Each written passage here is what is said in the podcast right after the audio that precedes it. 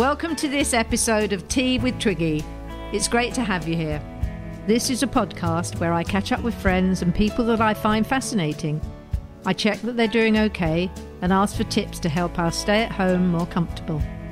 This week's guest is the incredibly talented singer, actress, and really a Scottish treasure, the one and only Lulu.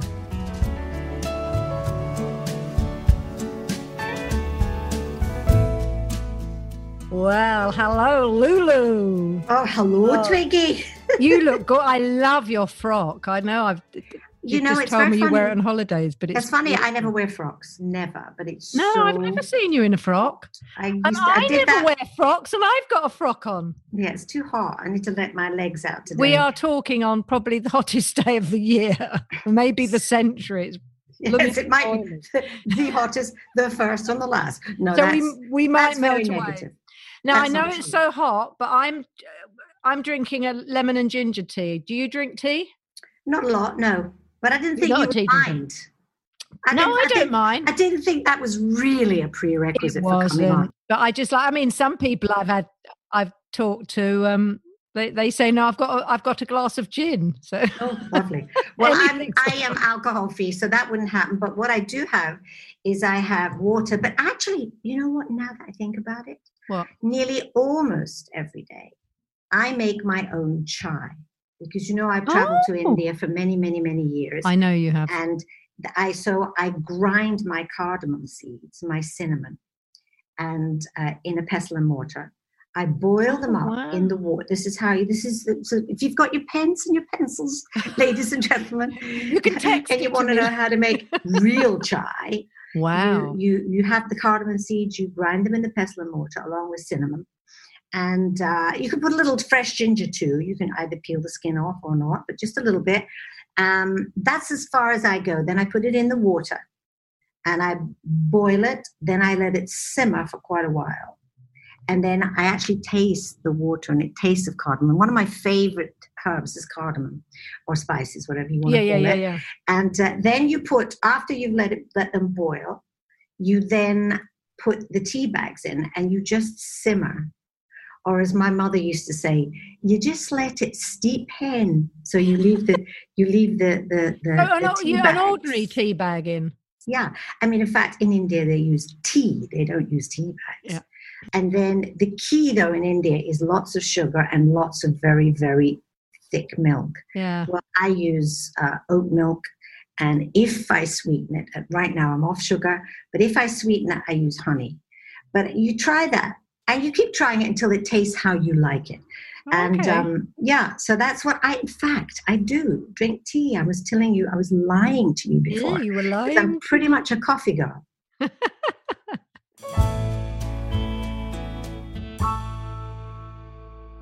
So I think the last time we saw each other was when you, me, and Joe, lovely Joanna Lumley, did that thing at the um, was it Cadogan Hall in Chelsea? Yeah, was it for for the Telegraph or? Yes, it was yeah, so much fun. And you you sang, you were brilliant. We, we sang, yeah. I had got a couple of my band to come up and yeah, it was do brilliant. a kind of a kind of unplugged set. It was well, great. two or three songs. It was really nice, but the it whole was, atmosphere was great. It was great. Just so the yeah. listeners, what it was, it was the three of us, Joanna, Lou, and me and they it was an audience. The Telegraph hosted it, and they questions. got to ask ask ask yeah. us questions. It was hysterical, yeah. wasn't it?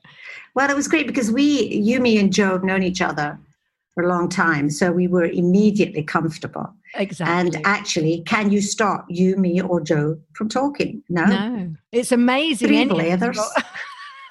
it's amazing any any of us got a word in. I know, I know. But I think that was the last time we saw each other, mm-hmm. and you mm-hmm. were about to go off because we were going to have a we had a bite afterwards, and you said, "I can't, I can't come and eat because I've got to rest my voice." Because you were going. I was on tour. On tour. So you were being a very good girl and resting that that beautiful yeah. voice. Well, you have to. I mean, you have to. Yeah, I know. I know you do. You have to be disciplined. I mean, I know from shows that you've done, you must have had yeah. to. You Absolutely. know, like last year was it last year? Maybe it was even the year before. I did Forty Second Street. Yeah, I know. And literally, there's no going out for dinner. Uh, people come back and you have to kind of make it fairly quick to chat to them because when you have eight shows a week, mm-hmm. you know the voice gets tired and there's nothing worse than chatting actually chatting on the phone is even worse It is. so one has to be very disciplined i mean I to be to be around as long as as you or i have you've got to be disciplined that's Yeah. for sure And Pete, you have to have a routine you have, you have to Yeah. have a regime yeah you have to work your i remember when i did I, the, the biggest show i've done musically was on broadway in the mid 80s and you, you you literally work your day for the show don't you? There's You nothing else to- exists but the show. when you no when you eat and when you sleep. That's and it. when if people don't understand that usually people in the business understand that you can't go out and chatter you know if you're singing eight or nine songs in a show eight times a week you've got and to. doing lines and doing dialogue and also right. all the effort that it takes you know the physical effort the mental effort then and then when you go home do you sleep immediately but i think if you're going to do any work serious work in life one has to be disciplined and i Absolutely. i've always always said that the key to to uh, i mean not the key but what comes from being a disciplined human being is freedom. You become free. yeah you do. Because then you're you know especially if you're doing something you love. But also it, it, it, if you are disciplined which you are and i, I think i am it, it does give you a longevity. You know Mhm. people often say you know how, how have you managed to keep you know going for so so long. yeah well it- part of it is luck and getting the right thing to do but it's also being in disciplined enough to you know look after yourself eat properly you know turn up on you know when you read about people doing shows and they they suddenly only turn up for three shows a week you know what's that about? It's just you know if you can't cope with that regime you shouldn't do it i don't think. Not if you want to continue. I think if you're the new kid on the block and you're the hot you know hot item Mhm. you're the hot potato at the moment you can get away with murder. But eventually you know you're not they'll find you out. Yeah But you you know, you when know people are going to say i can't well she never turns up. We can't do a show with her. Yeah, she only does three three shows a week. That's right. Yeah. But did you love doing 42nd street? You know, it's funny when I was asked to do it. I said, "Well, my manager first. You know, Steve. He said, Yeah. "Well, they've they've come to me. I've got a request here, and I think I know what the answer is." He thinks he knows me, Stephen, but he doesn't. Um, but he said, "I think I know what the answer is," and I said, yeah, "Well, what is it?" He said, "It's a musical." I went, "Oh," because I have said, and it's dangerous to say these things because you know things change in life. yeah I don't think I ever want to do another musical because I had done three. And um, I thought, well, I've done that. That's nice. I could cross that off my list. And I am not a theatre show kind of person. I was born into rock and roll, the blues, black American music, and not British white. I, th- I think it's in, in your blood, in your bones, Lou. yeah, I think it is. So I was never really, you know, like a lot of actresses love to do musicals. Anyway, so cut to the chase. He said they've asked if you would go into 42nd Street, and I said, well, he said, yeah, I thought not. I said, yeah, I, I don't think so. I mean, I don't. I don't think so, but let me let me not just answer quickly. Let me come back. Can you go back to him tomorrow? He said yes. And in the middle of the night, I woke up and I thought, "How you idiot! You should have you seen this thing? I haven't even seen it." So I thought you should go and see it. Maybe it would be an interesting because at that point I had been taking acting classes with a fine, fine acting coach for two years and thinking, you know, that one day I'd like to do some serious acting and um, studying Meisner, you know, studying all the great uh, acting teachers. And um, I thought, you idiot, you should go and see the thing. Maybe this part has got something that you can use. You Anyway, I went along, sent my acting teacher too, and we both looked at each other. We went, I could make this mine. So yes, I went in and I then absolutely loved it. And I'd only agreed to do like three months or something like that. And then I thought I should have stayed for longer. But the answer to your question, short and sweet, is I really enjoyed it. Oh, I'm so glad. It's an amazing show. It's such an uplifting show. And It's mostly about the dancing, of course. I know, but it's but it's the whole show as a piece. You know, Yeah, it's great to be a part of something as That- joyous as that. yeah, and that's why it's been around for so long. It's a Mhm. brilliant show and it works. Yeah. You know, shows like that carry on forever and ever and ever. Mhm. And then it did help me to exercise what I had been studying. And, uh, you know, so I was able to Dorothy Brock the way I felt. And, you know, Mhm. usually when you go into a musical, this is what I hear. Um, not that I've had that experience before, but this is what I hear that if you go in after someone has started the part, you have to do exactly the same. What exactly? And of course, I said, well, I wouldn't want to do play her like that. And I would like to, if possible, can we adjust the end? Because I feel it's there, the, the ingenue and the old star are not connecting. And I I think I, I would like to connect more and blah, blah, blah, blah, blah. And they looked at me and they put their eyes to heaven and they let me do it. Did but they? I had to right. I had to show the writer and director what I meant.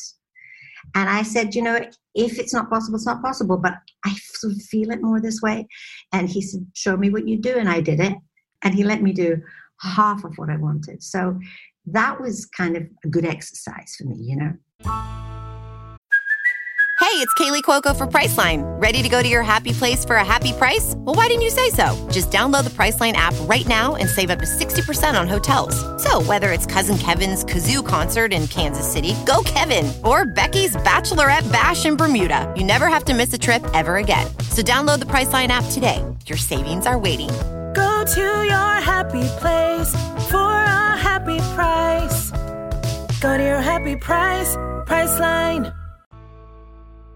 So now going going right back, you grew up in Scotland. Sorry, I did, sorry about the accent. it didn't sound Irish at all. I'm not known for me me, me accent. well, I never stop with the accents. It's kind of irritating, I think. To most Can you do lots of different ones? I can, yes. I love accents. That's them. brilliant. I Was love it- were you- mimicking, you know, because it's a, there's a lot to do with the fact that I have an ear. I say you've got an ear. Yeah, Yeah. I didn't learn, learn music by reading. Did you start? I mean, you've got. I I have to say this because I think you've got one of the great voices. Period. Not only in this You're country, so but. Oh, it is. It's and it. The other, the brilliant thing about your voice, it's immediately recognizable as you. It's unique. Nobody sounds like you, and that I think. It, no, it's true. Oh, But, you know, there's so many lovely songs come out, but you often think, "Oh, I wonder who's singing." mm, Your songs, you know, it's Lulu, and that is a unique that's very nice. thing that a few you. people have. Yeah, and I think it is right. I think it's true. If you can instantly recognize a voice, then you notice they have a place. Absolutely. They have a place That- because because actually a lot of people because I mean I I went mad for it. You know my people I like were Ray Charles. Um, I, in fact, my father used to because you know Ray's he went through a period where he was he was on heroin. You know he was and he was singing. You know. Uh, I believe to my soul, trying to make the best of me. And my father used to say, That man, because I was playing the records morning, noon, and night, is always mourning. and I looked at my father like, What? Oh, you're such an idiot. You don't know anything, you know. But really, that was the attraction to me that he was able to sing like from the darkest place in his soul, and it has so much feeling to it. Um, and I don't know where this is taking me, but I, I was I had just. But did this you is what happens when you turn seventy-two. You lose track of what you're talking about I have to say, you look bloody amazing. But, um, did you start singing kind of? Are you one of those that started singing before you could walk? I mean, was it just? yes, yes, yes. I, I was. I could sing. You know, as soon as I could talk, I could sing. But I know where I was going with Ray Charles. But what I was going to say, because you were talking about individuals having distinctive voices and Uh-huh. Yeah. rec- being able to recognize them. So many young. I went crazy with delight when all the girls, all the young girls, used to riff. You know, there was Mariah, there was Whitney, and on and on and on. But then everybody, all the new kids that came up, riffed the same way, and you Yeah, sort of wanted to say to them, "Oh, now they've taken it a little too far." Of course, being the great judge and jury that I am, you know, you know, like you, you do critique people for sure, and um, and I analyze everything. But I thought, you know, so if you can do things that are like the person who influenced you, but also keep a hold of your own something. Exactly. But maybe that's in the timbre of the voice, and that you Yeah, can't change, no. really. Not really. Because wait, going back to when I first became aware of you, obviously, was Shout. Mhm. I mean, how old were you? You were really young, weren't you? Yeah, well, I recorded it was 14, but they did, couldn't put it out till I was 15. And Wow. um, yeah, I mean, I was actually talking to Fearne Cotton the other night, who Uh-huh. I adore Fearne. And she came on my Insta Live, and I kind of did what you're doing. I was Uh-huh. interviewing her and asking her questions. And she also started at the age of 15. I mean, that is, you were the same.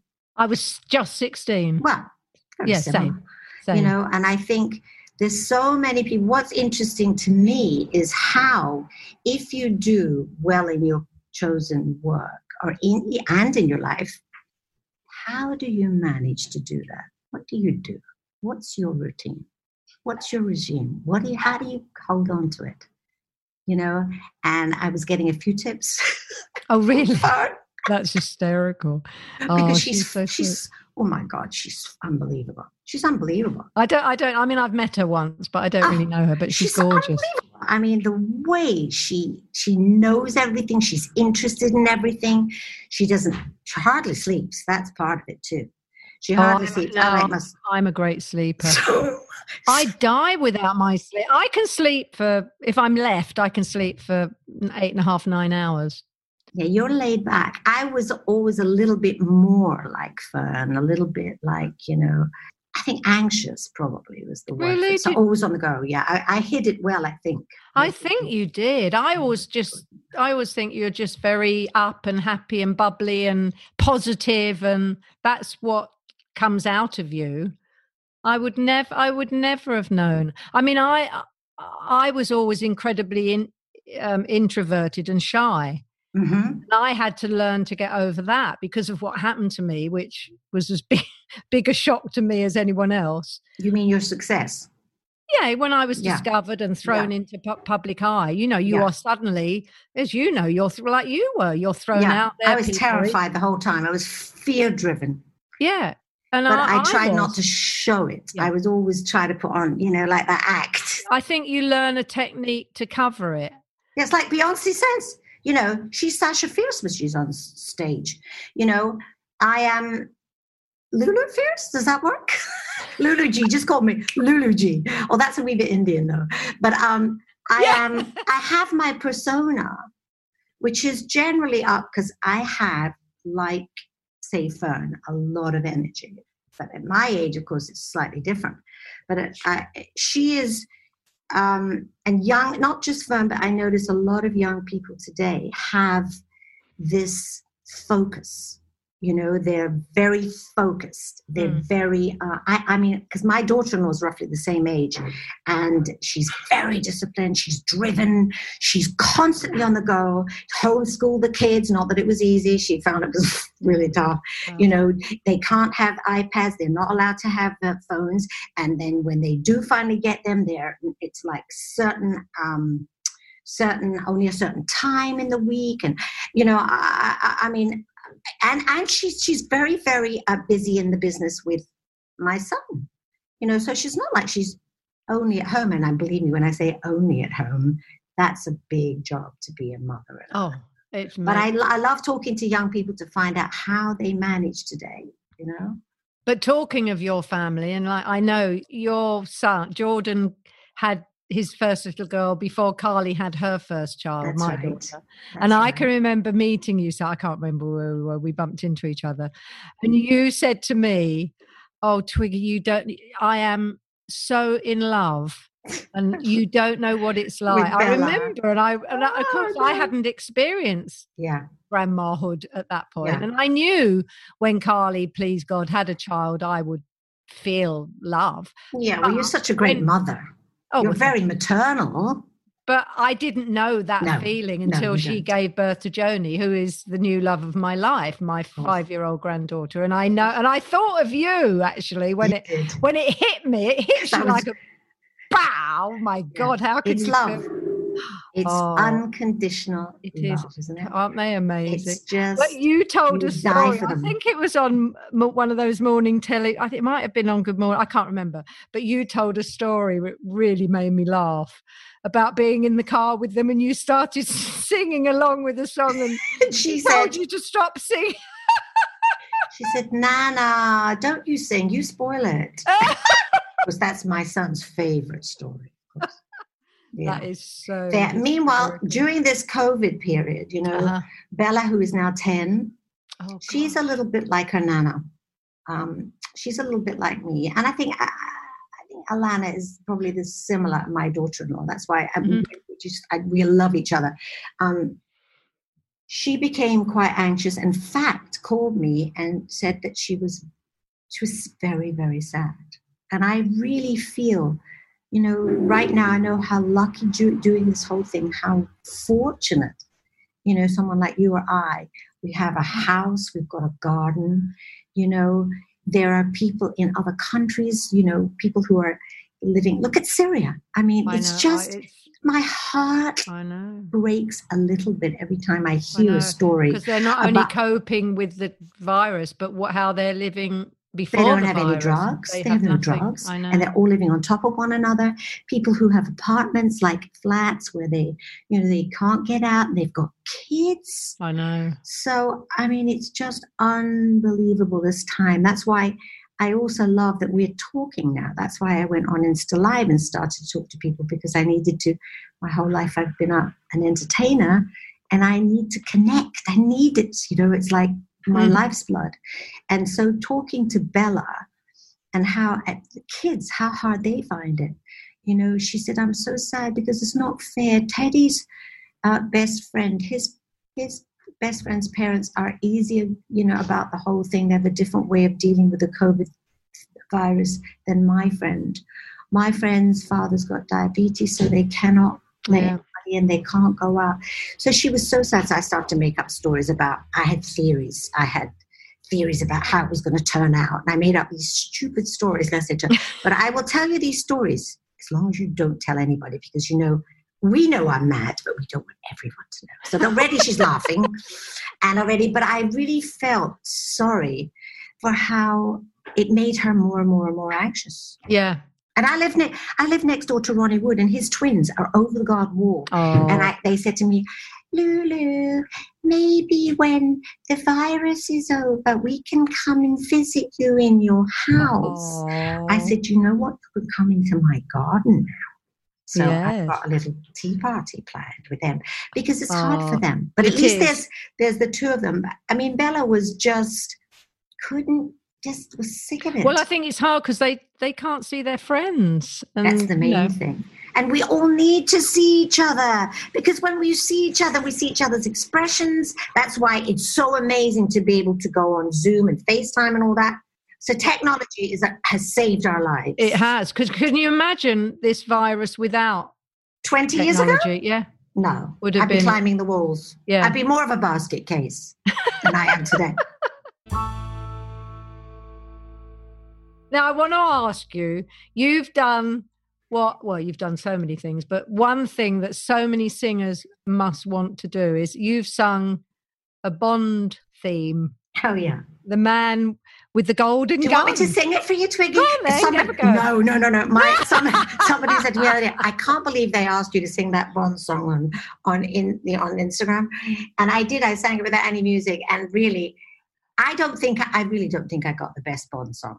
I think a lot of the others are way better than the one I got. But Really? That's, that's but it must have been so thrilling to do a was. Bond song. Oh, it was. you know, Oh my god. oh, it was. What I year mean, was that? Do you remember? no, I can't remember anything. What was it? Seventies. exactly? 70s? It must have been Uh, 80s? Yeah, It would have been the seventies, definitely. Yeah, And I mean, I remember that Jordan was born in seventy-seven. I have to judge everything from there. You know, That's Jordan I do that with He was like exactly. But um, I think what was to be honest with you, I always had a crush on John Barry. I have to be honest. Oh. I'm old enough. I'm not ashamed.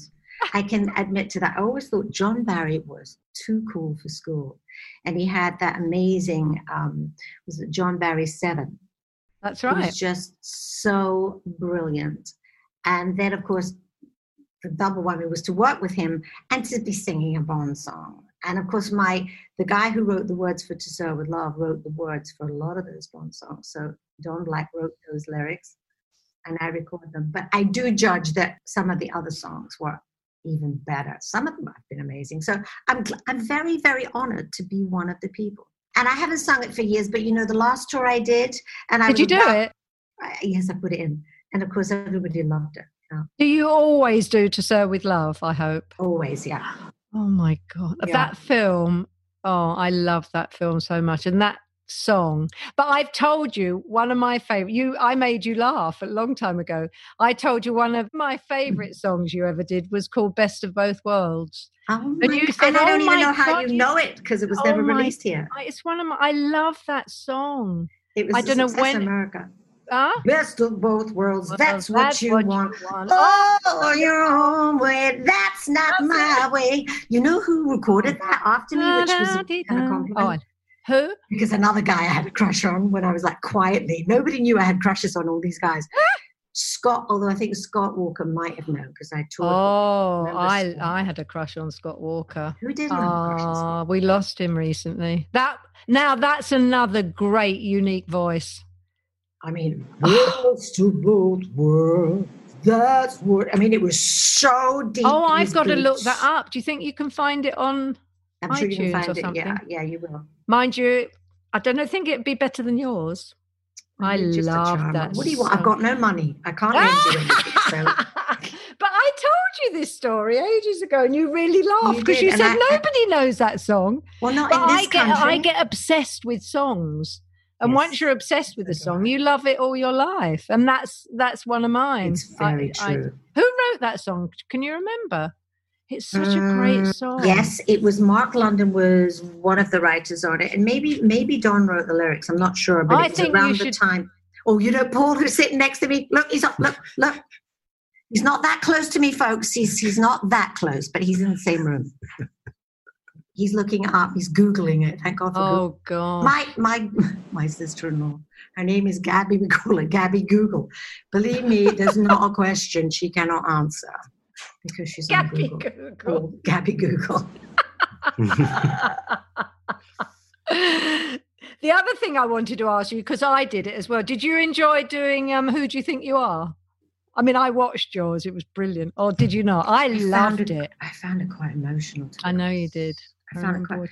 And you know, one of my well, my closest friend died last year. Her name was Peggy Lipton, and Peggy, she was a beautiful actress, American. People like Michelle Pfeiffer, they all like would bow down to her and say, "We are not worthy," because Oh. she was the first one who looked like that and was an actress, you know. And um, she looked like she was a model. Well, she was a model to start with, but and she, then she married. She was that huge in that huge TV series Mod Squad, and then she married Quincy. She had the two kids. But um, why have I gone talking about Peggy? I've gone on a tangent here because we were talking about Best of Both Worlds. No, we were talking about Who Do You Think You Are? She did it. That's why. Oh, that's about right. Because they Thank did an you. I need American to take version. you with me everywhere, so you. oh, that's all right. I'll come with you.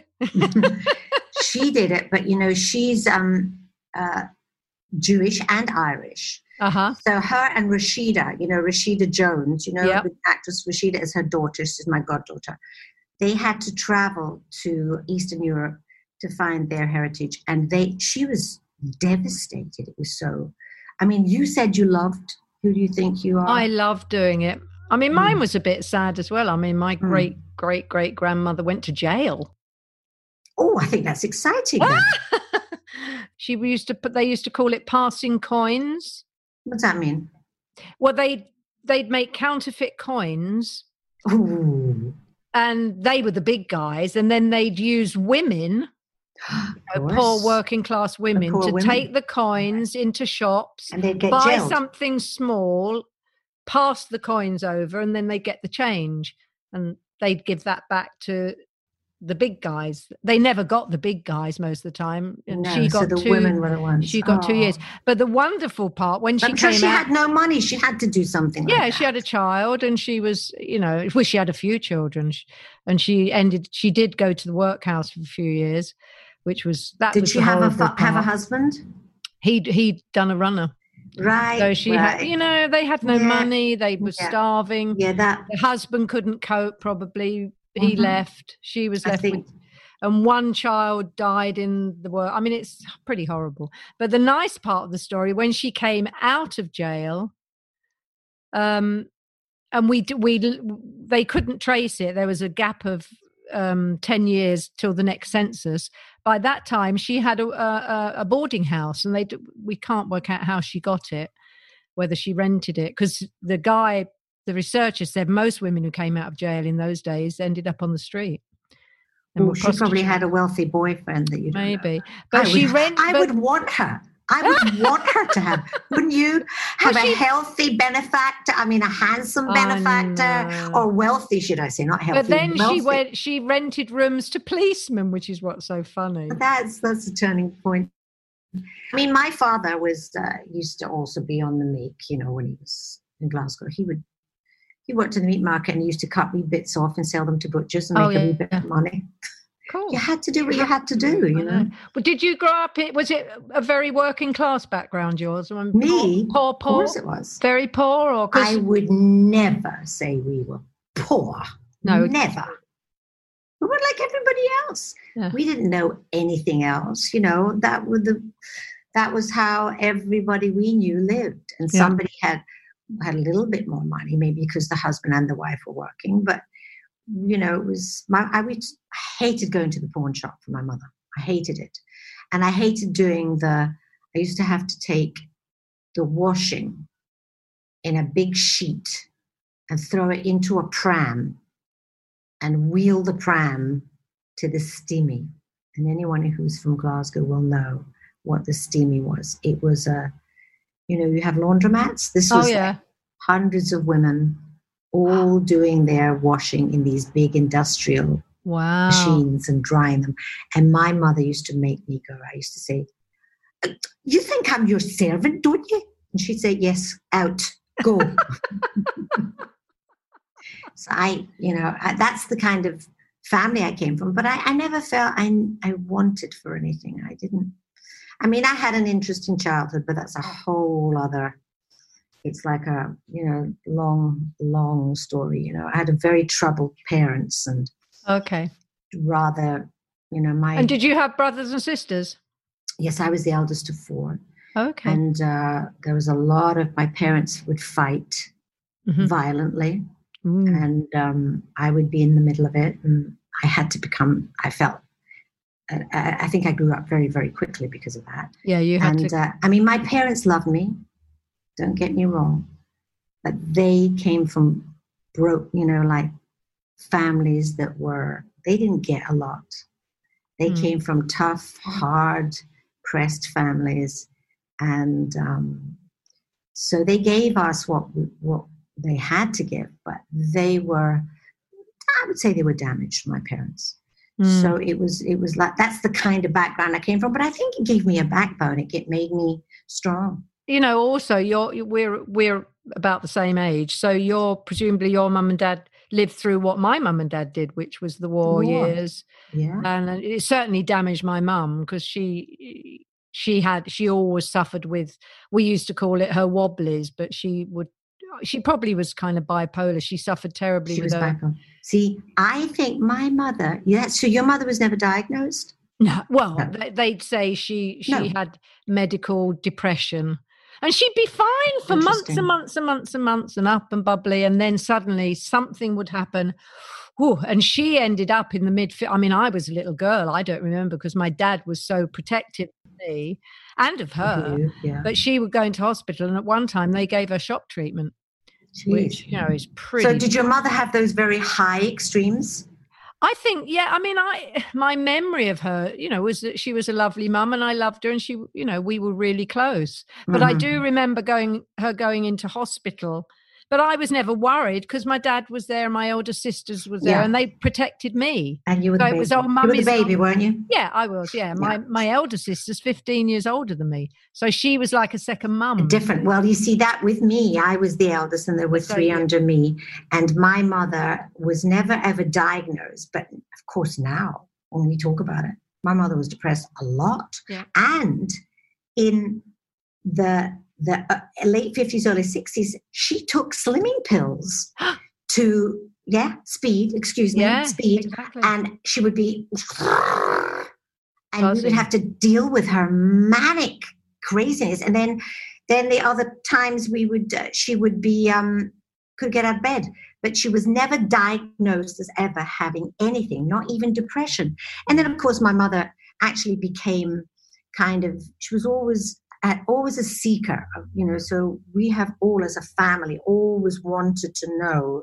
the reason why we're here that's why I, I've, I've studied with the guru since 1984, and I've I read and I I really studied a lot to find a lot of answers in my life and Mhm. Change the things that I needed to change, and then not change things that I you know knowing that I didn't need, but to to, to grow, to develop, to learn. I'm curious, but of course we all now know that my mother was depressed Mm. nobody Mm. ever ever and you know if my mother ever went to a doctor that she'd say oh the doctor gave me the medicine and I, and you'd say what was the if he i don't think we even asked what the medicine was. Today you'd say what is it? What are you taking? Yeah, yeah. how many milligrams? How many times a day? That's too strong blah blah mm. blah blah. you know or this is not working for you. Don't you need to go? Then nobody asked questions. No, we found we found out many years later that mum, my mum was given sleeping pills that were so strong, and when we kind of looked it a up, they- profound long-lasting effect on her. Yeah, they, mm. you were only meant to have them for the maximum of six months, and she'd been on them for twenty five years. Oh my God. See, now that's what that's the kind of conversation I kind of, you know, like with Fearne, because I am interested that young people today can go and get, you know, they can get, if they have problems at home, if there's some symptoms, if there's something, if there's a, a condition that they're aware they've got or someone has mentioned, today as a young person, you can get onto the computer and if you're older and you don't know how to use it you can find out locally that there's help. There's help out there. My mother didn't know there was and there wasn't really that much help and your mother probably the same. And also you know the basis of it all? Shame. Shame that we weren't perfect well i have some of that but i mean carried shame from my mother you know but my mum got pregnant with me when she was forty, and she Mhm. was so ashamed. She didn't talk to my dad for three months apparently because she Isn't she thought it was disgusting that a woman of 40 got pregnant. I mean, once I Oh. arrived, she was fine because Of course. Yeah, I was- looked at your face and that was that. I was at the- that face. I Just the- look at it. I was that I was the baby and I was spoilt to death, of course. And you were Only gorgeous. Well, I don't know. And and you you have a very I mean it must have been a blessing for your mother because you've got Yeah. such a sweet personality but that's too. it was the shame what with what she said apparently because my elder sister told me this because she was 15 when i was born and she said she can remember mum saying to dad what are we going to tell the neighbors what will they think? she, I it's, It's unbelievable. It's unbelievable. Well, I mean, that's what's so great about today. Today, things are open. Yeah. You know, you look at uh, the situation with Black people today. You know, we are now talking about. You know, it used to be, oh, that only happens in America. Mhm. Kobe, you'll be, you know, our engineer is a is a beautiful black man. Is is you know, you you. I used to think that only happens in America. It doesn't really happen in this country, but in fact, it was under the carpet. Yeah. It was not out. It wasn't spoken about. And of course, today it's so much healthier that we talk about it because then if you talk about things, one hopefully eventually will find a solution. It's the communication, it's finding the empathy, it's finding understanding the issue. young people today who are uh, who you know go on the demonstrations feel very very strongly about you know making it right and and and bringing it all out so thank goodness Thank God for young people who are willing exactly if you're willing to change, this is a really important thing, is to not get stuck. I always pray. I tell you one thing I used to pray for. I used to, pr- I believe in prayer. So I believe in God, and I'm not afraid of that word. You can call it whatever you want, your higher power, whatever you, but it's Yeah. God. For me, it's God. So I used to pray when Jordan was young, please God, let him marry a girl that gets along with his crazy mother. no, no, not anything else for him. Because, well, first, if you think about it as a mother, if he doesn't marry a girl that likes me, so we're not going to see each other very much. No, well, I don't true. see him. Actually, I hardly see him at all. But you don't see your grandchildren. I've heard too many stories about that. And it makes for a family. Well, the, my daughter-in-law loves her her mother-in-law, and I, you know, I am able to see my grandkids as much, almost as almost as much as I want, and um, it's just a, a fantastic thing. But young people, because they're open, they're not stuck. They are what happens is you teach them and then they start teaching you. So the great thing is that young people are open and they, they're Yes. they're ready for change. I love them. They inspire us. Yeah. Change. Change.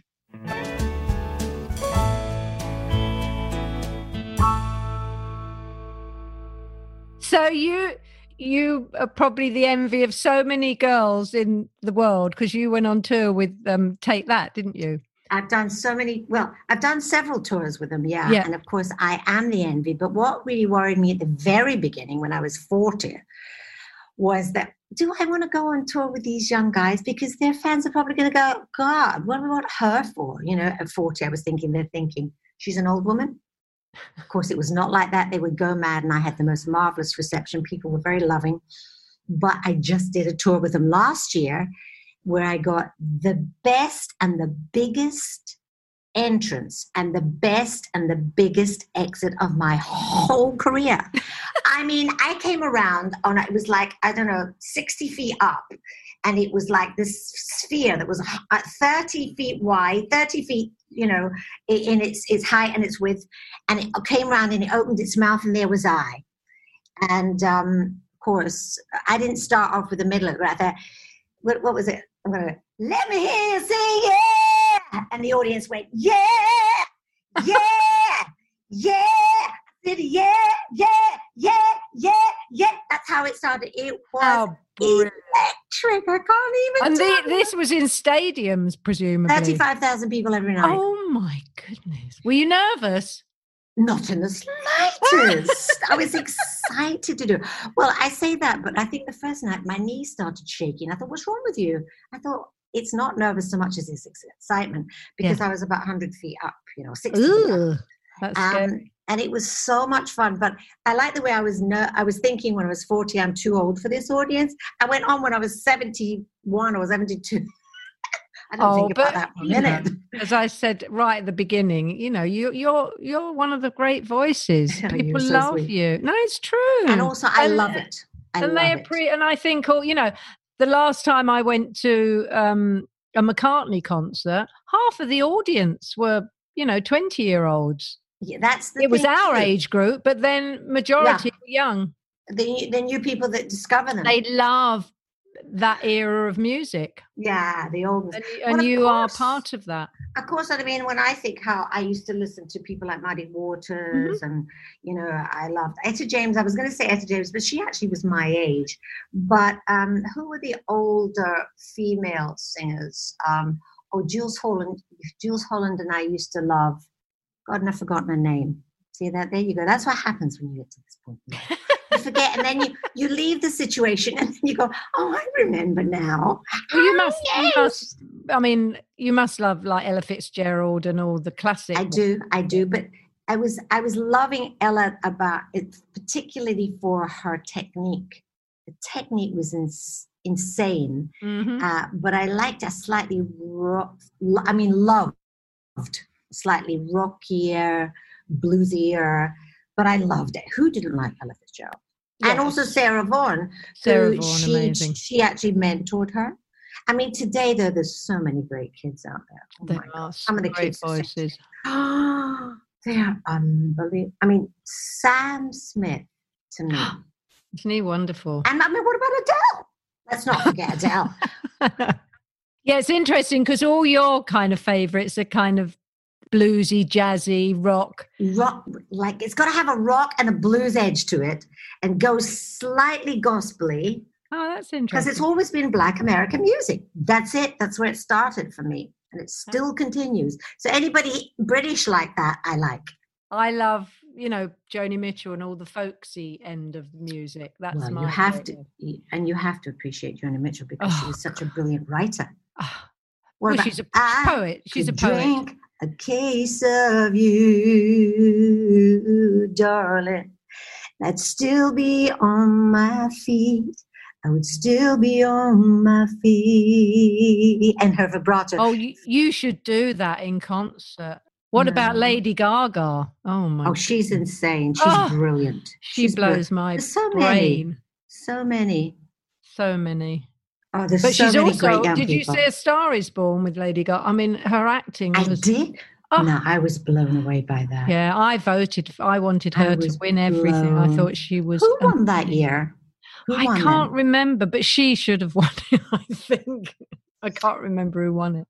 But she was so. I think there was so much hype around it. In the end, I wasn't Yeah. bothered. But she was so unlike her persona. In she stripped down, and she was just. I just. She blew me away. It was amazing. It was. abs- She is a great actress, but she's such a great talent. I mean, have you seen her? She, plays- she plays piano? I know. She she writes. She's a great writer, a great. and I love. I have great admiration for songwriters. Rihanna. Oh, Rihanna. Riri. Yeah. Riri is the one because she has got such a, tune. Like her attitude is like out of control. I love her. You know, she's just, and she's because she's an island girl. She's got such a sort of laid back feel about her. do you then- write? Do you write songwrite? Yes, I do. I mean, the first song that I really wrote with my brother was a big hit for Tina Turner called "I Don't Want to Fight," Oh wow. and um, then then Cher held a song. Bonnie Raitt's just done a song, Ooh. and um, yeah, in fact, with my brother and I, that's part of the thing my brother and I have been doing during this. We've been writing. Um, well, that's it's- exciting. It's, awkward though.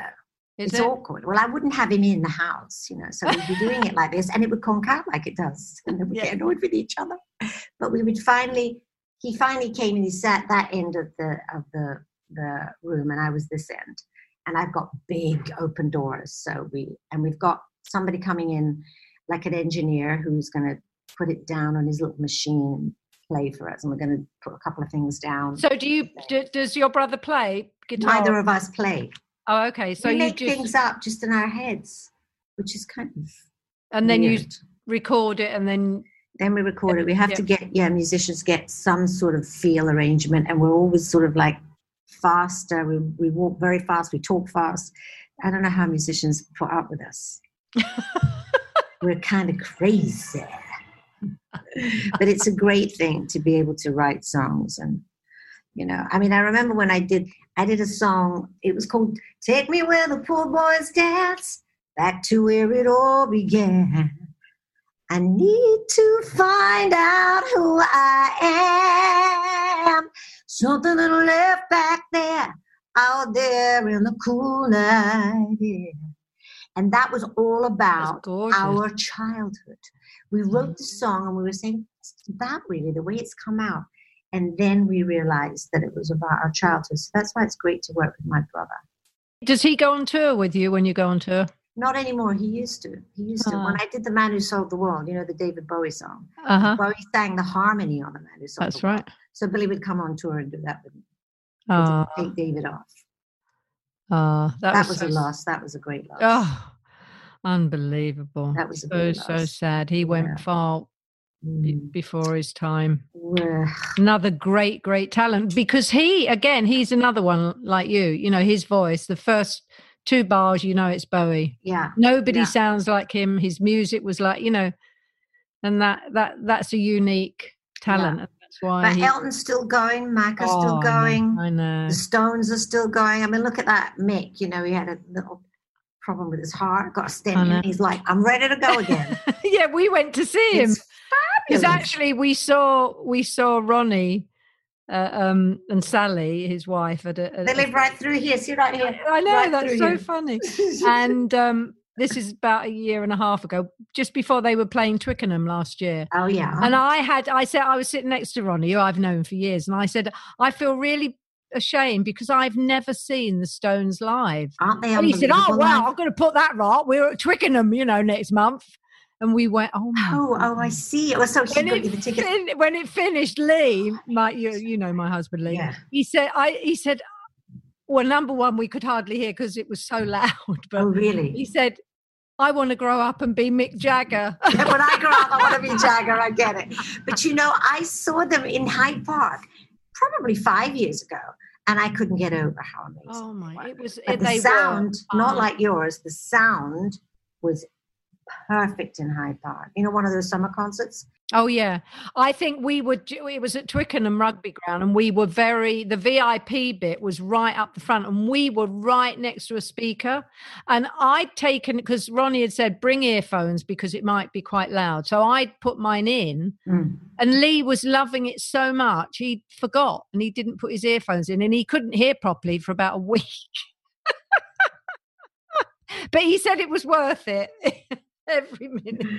I mean, there's nothing like live gigs. Come back, Oh, come back, bring I back live know. gigs. I bet you can't wait to get out there. Can't wait. You know, Oh, I just happen. can't. I live to do live gigs. In fact, I did. I did a gig with Ronnie last, just before we shut down. He was at Shepherd's Bush, and I got up there. Oh, it was just before Christmas, actually. I got up and, and did some um, Chuck Berry with him. Oh, how fabulous! Yeah. You're amazing. Well, we all are. The fact that we're still here, We're still here. Yes. Yeah. and that's why we've got to look after ourselves. And you were Exactly. right. We've, really got to, because, you know, people are behaving like this is over. It's not. You know, we're No coping with it, but it's, you know, I think, I, I, I think until they get a vaccine, it's going to be, you know, up and down, up The and down. point is, we don't know. no, I know. That's the whole thing. So it's best to err on the side of caution. Absolutely. I Now, totally- before we finish, I want to just give you a few bars of Relight My Fire. I Oh, think we have to go out please. with I a was bang, just don't gonna you? ask. Right, we're going to go out with the bang, and Lulu's going to sing. All right, let's give it Go for it, Go Right. for it. Are we ready to go? Okay. Relight my fire. Your love is my only desire. Relight my fire. Cause baby, I need your love. Woo! Brilliant. What an end. Oh, I love you. Love you, Brilliant. Love you too. Give Leigh a big hug from me. Virtual hug to Leigh. yeah, he sent a virtual hug to you. And same to Kylie. A- and as soon as we can, we'll get together. Come here. I'll do supper and we'll have Ronnie and Sally. Oh, that'd be lovely. Yeah. When we can, when we're allowed when to. when when we're allowed well, I allowed would hope by this time next year. I'm very optimistic. By this time next year, we'll be able to do things like that. We I might thi- have to eat with our masks on, but Oh yeah. Do you think it'll be that long? I don't think we're going to get very far very fast. And I, even if we we kind of come out of of lockdown in the new year, I still think that we will have to use masks a lot. And Yeah, I do. Careful. Well, that's all right. Listen, in Japan, they've been wearing masks for years. Would never hold me back. No, not me. Like masks, never not going to hold me back. Uh, but Anyway, I love you lots. Thank you, too. for doing this. Oh, it's my pleasure. But on a serious note, you're absolutely right. Everybody, be safe. Be Yeah, be safe. Be well, and stay forever young. Wow, what a blast. Gosh, I love Lou. She's brilliant. What a voice. That voice. And I I meant what I said. It's such a unique voice and a lovely lady to boot. Anyway, I hope you enjoyed it as much as I did. If you've enjoyed listening to Tea with Twiggy, please take a moment to give us a lovely five star rating on Apple Podcasts. It really helps other people to find the show. If you haven't done so already, please subscribe to this podcast so you auto magically get the next episodes for free. And do tell all your friends and family about it too. If you want to connect with me, I'd love to hear from you. You can find me on Twitter at Twiggy, or you can find me on Instagram at Twiggy Lawson. My thanks go to all the people that have helped this podcast happen. Many thanks to James Carroll and all the team at Northbank Talent Management. Thanks to all the team at Stripped Media, including Ben Williams, who edits the show, my producer Kobe Omanaka, and executive producers Tom Wally and Dave Corkery. The music you can hear now is my version of Waterloo Sunset by the Kinks. If you'd like to hear the whole song, you can find it and all the other songs I've recorded on iTunes and Spotify, so check it out. I look forward to you joining me for my next episode. So see you then. Bye.